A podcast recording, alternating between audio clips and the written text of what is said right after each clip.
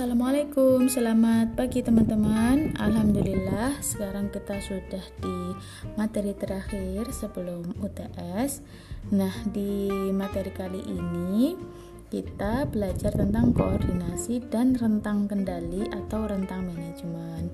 Nah, materi hari ini juga materi yang sering kita temui dalam kehidupan sehari-hari, terutama buat teman-teman yang ikut organisasi pasti uh, sudah mengaplikasikan ya materi ini. Nah, um, jadi materi hari ini tuh nanti kita bagi jadi dua, yaitu tentang koordinasi dan rentang kendali atau rentang manajemen. Nah, koordinasi sendiri pasti teman-teman udah paham lah ya. Udah paham tentang koordinasi. Jadi uh, biasanya kan suatu organisasi atau perusahaan itu punya banyak departemen yang fungsinya beda-beda. Nah, koordinasi ini kuncinya kan letaknya di komunikasi. Jadi saling berkomunikasi supaya tujuan organisasi atau tujuan perusahaan itu bisa tercapai, ya kan? Nah, bentuk-bentuk koordinasi itu ada tiga. Yang pertama pull interdependence, sequential interdependence, dan reciprocal interdependence.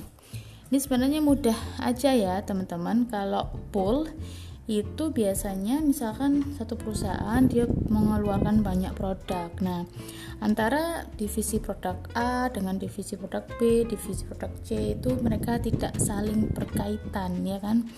Um, apa ya namanya berkaitan tapi tidak secara langsung gitu. Mereka punya tujuannya masing-masing tiap divisi untuk menyukseskan perusahaan tersebut. Nah, gitu. Nah, kalau sequential itu e, namanya sequential ya, berurutan, berarti divisi yang lain itu dia bisa melakukan tugasnya setelah e, divisi sebelumnya menyelesaikan tugas tersebut. Jadi misalkan departemen produksi itu bisa melakukan produksi kalau departemen pengadaan sudah e, menyediakan bahan baku yang diperlukan. Nah, kayak gitu. Kalau reciprocal itu dia saling apa timbal balik ya timbal balik. Jadi misalkan contohnya departemen operasional dengan departemen pemeliharaan. Nah, departemen operasional ini kan dia yang menangani operasional sehari-hari tentang produksi dan segala macam. Sedangkan departemen pemeliharaan biasanya yang dia merawat mesin, ya kan, memonitoring kinerjanya mesin. Jadi mereka itu kerjanya saling timbal balik. Nah, komunikasinya itu e, dua arah gitu ya.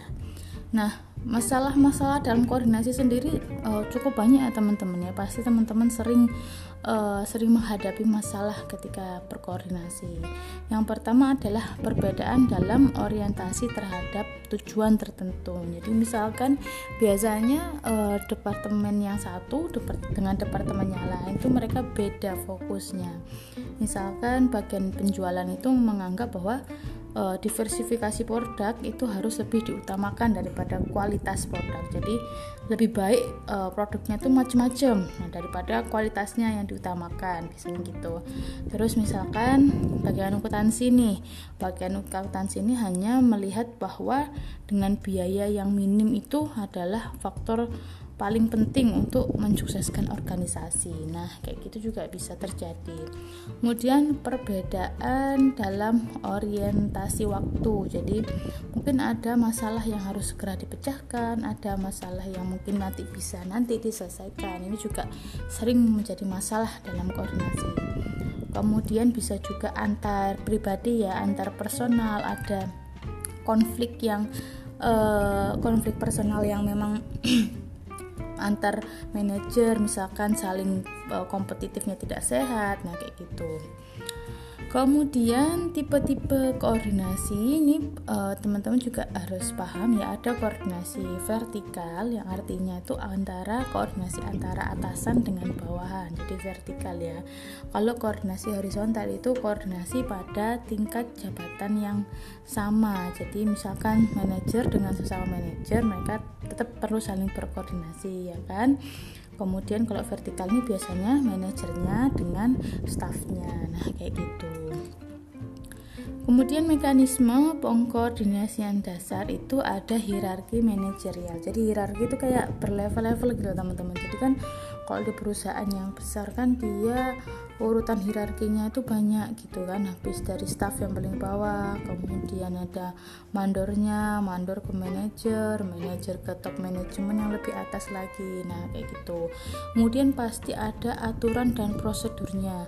Misalkan kayak gimana sih seorang bawahan itu melaporkan kegiatannya kepada atasan, itu juga perlu diatur, ada ada aturannya, ada prosedurnya. Berapa minggu sekali atau tiap hari kah dalam melaporkan, itu juga macam-macam teman-teman.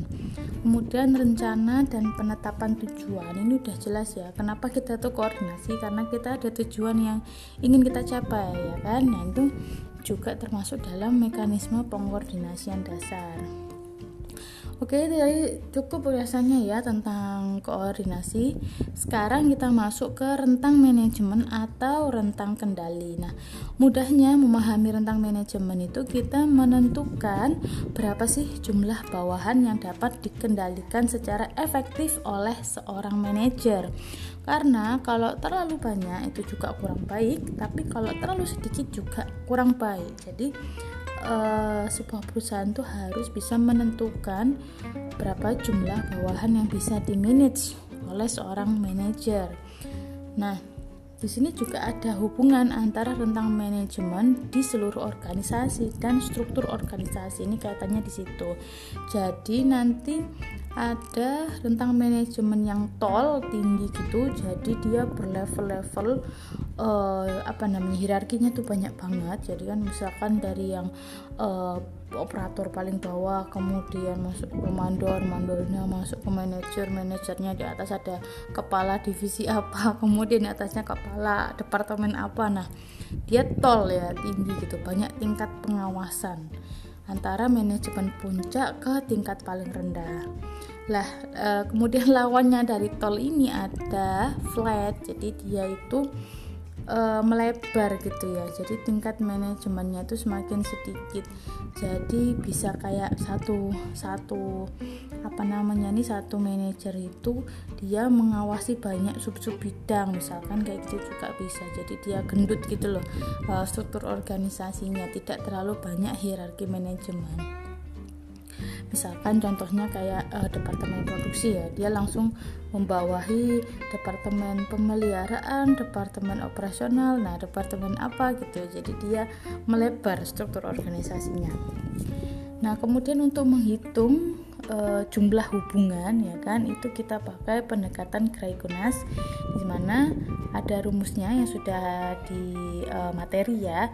Itu nanti kita bisa gunakan untuk menghitung kalau misalkan seorang manajer itu punya lima staff gitu ya, berapa sih hubungan yang akan terjadi, berapa banyak koordinasi yang akan terjadi. Nah itu bisa dihitung dengan pendekatan Krajkunas. Nah, faktor-faktor yang mempengaruhi rentang manajemen, misalkan ada kesamaan fungsi, ya kan, kemudian tingkat pengawasan langsung yang dibutuhkan, tingkat koordinasinya, kemudian perencanaannya dibutuhkan manajer. Ini e, merupakan faktor-faktor yang bisa e, mempengaruhi rentang manajemen. Nah, gimana sih persyaratan atau kriteria ya kewenangan itu disebut efektif? Nah, yang paling penting adalah ketika seorang bawahan atau staf itu bisa memahami apa yang diinginkan oleh pimpinannya atau atasannya.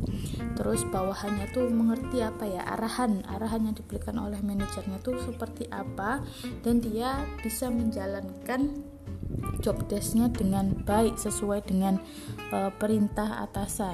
Tidak mungkin memang akan tertekan ya kalau punya atasan, tapi diharapkan uh, kewenangannya efektif itu bisa, bawahan itu bisa menjalankan perintah atasan secara baik ya, baik dari segi mentalnya maupun fisiknya. Nah kemudian teman-teman, yang paling umum kalau tingkatan dalam manajemen itu yang paling utama kita biasanya sebutnya top manajemen ya kan. Kemudian top manajemen ini biasanya ya kayak uh, dewan direksinya ya, presiden direktur ya kan, kepala-kepala divisi mungkin, jadi yang uh, tim paling atas ya, manajemen paling atas. Kemudian di bawahnya adalah manajemen menengah atau middle management. Nah ini biasanya kayak manajer cabang, kepala pengawas, kepala departemen, kepala bagian. Jadi dia menghubungkan antara top manajemen dengan first line manajemen. Nah, yang paling bawah biasanya itu ada namanya manajemen lini pertama. Biasanya dia ini langsung kerjaannya tuh teknis ya, langsung operasionalnya langsung, operatornya langsung. Jadi biasanya ya kayak mandornya di pabrik, kemudian kepala seksinya yang biasanya itu melakukan controlling di pabriknya langsung, kemudian biasanya juga bisa ke pengawas teknisnya kalau di perusahaan otomotif. Nah, kayak gitu. Nah, sebagai seorang manajer ini sebenarnya tugasnya berat banget ya teman-teman. Dia tidak hanya sekedar menyuruh-nyuruh gitu aja, tapi dia juga banyak sekali fungsi-fungsinya, karena uh, dia yang memegang kendali ya kan di uh, divisi tersebut ya kan. Fungsinya banyak banget yang harus dia lakukan. Yang pertama, dia harus fungsi perencanaan, berarti dia harus menyusun semua rencana. Kemudian fungsi pengorganisasian, fungsi pelaksana kerja juga, dan pasti juga melakukan fungsi pengawasan terhadap e, kinerja bawahan-bawahan yang e, ia kelola. Nah, untuk mendapatkan atau untuk mencapai fungsi tersebut banyak sekali keterampilan yang harus dimiliki seorang manajer ya, terutama keterampilan konseptual. Jadi dia harus bisa kayak helikopter view gitu ya, melihat permasalahan. Kemudian dia juga harus bisa berkomunikasi dengan orang lain yang baik supaya orang lain tuh mengerti apa yang dia perintahkan ya kan, apa yang menjadi tujuan perusahaan, orang lain tuh bisa ngerti. Dan yang pasti juga keterampilan teknis ya, meskipun dia tidak menyentuh pada bagian teknis secara langsung, tapi manajer itu juga harus punya keterampilan teknis. Nah, oke, sekian dulu teman-teman uh, tentang materi hari ini. Semoga bermanfaat. Uh, semangat untuk S-nya, semoga sukses. Wassalamualaikum warahmatullahi wabarakatuh.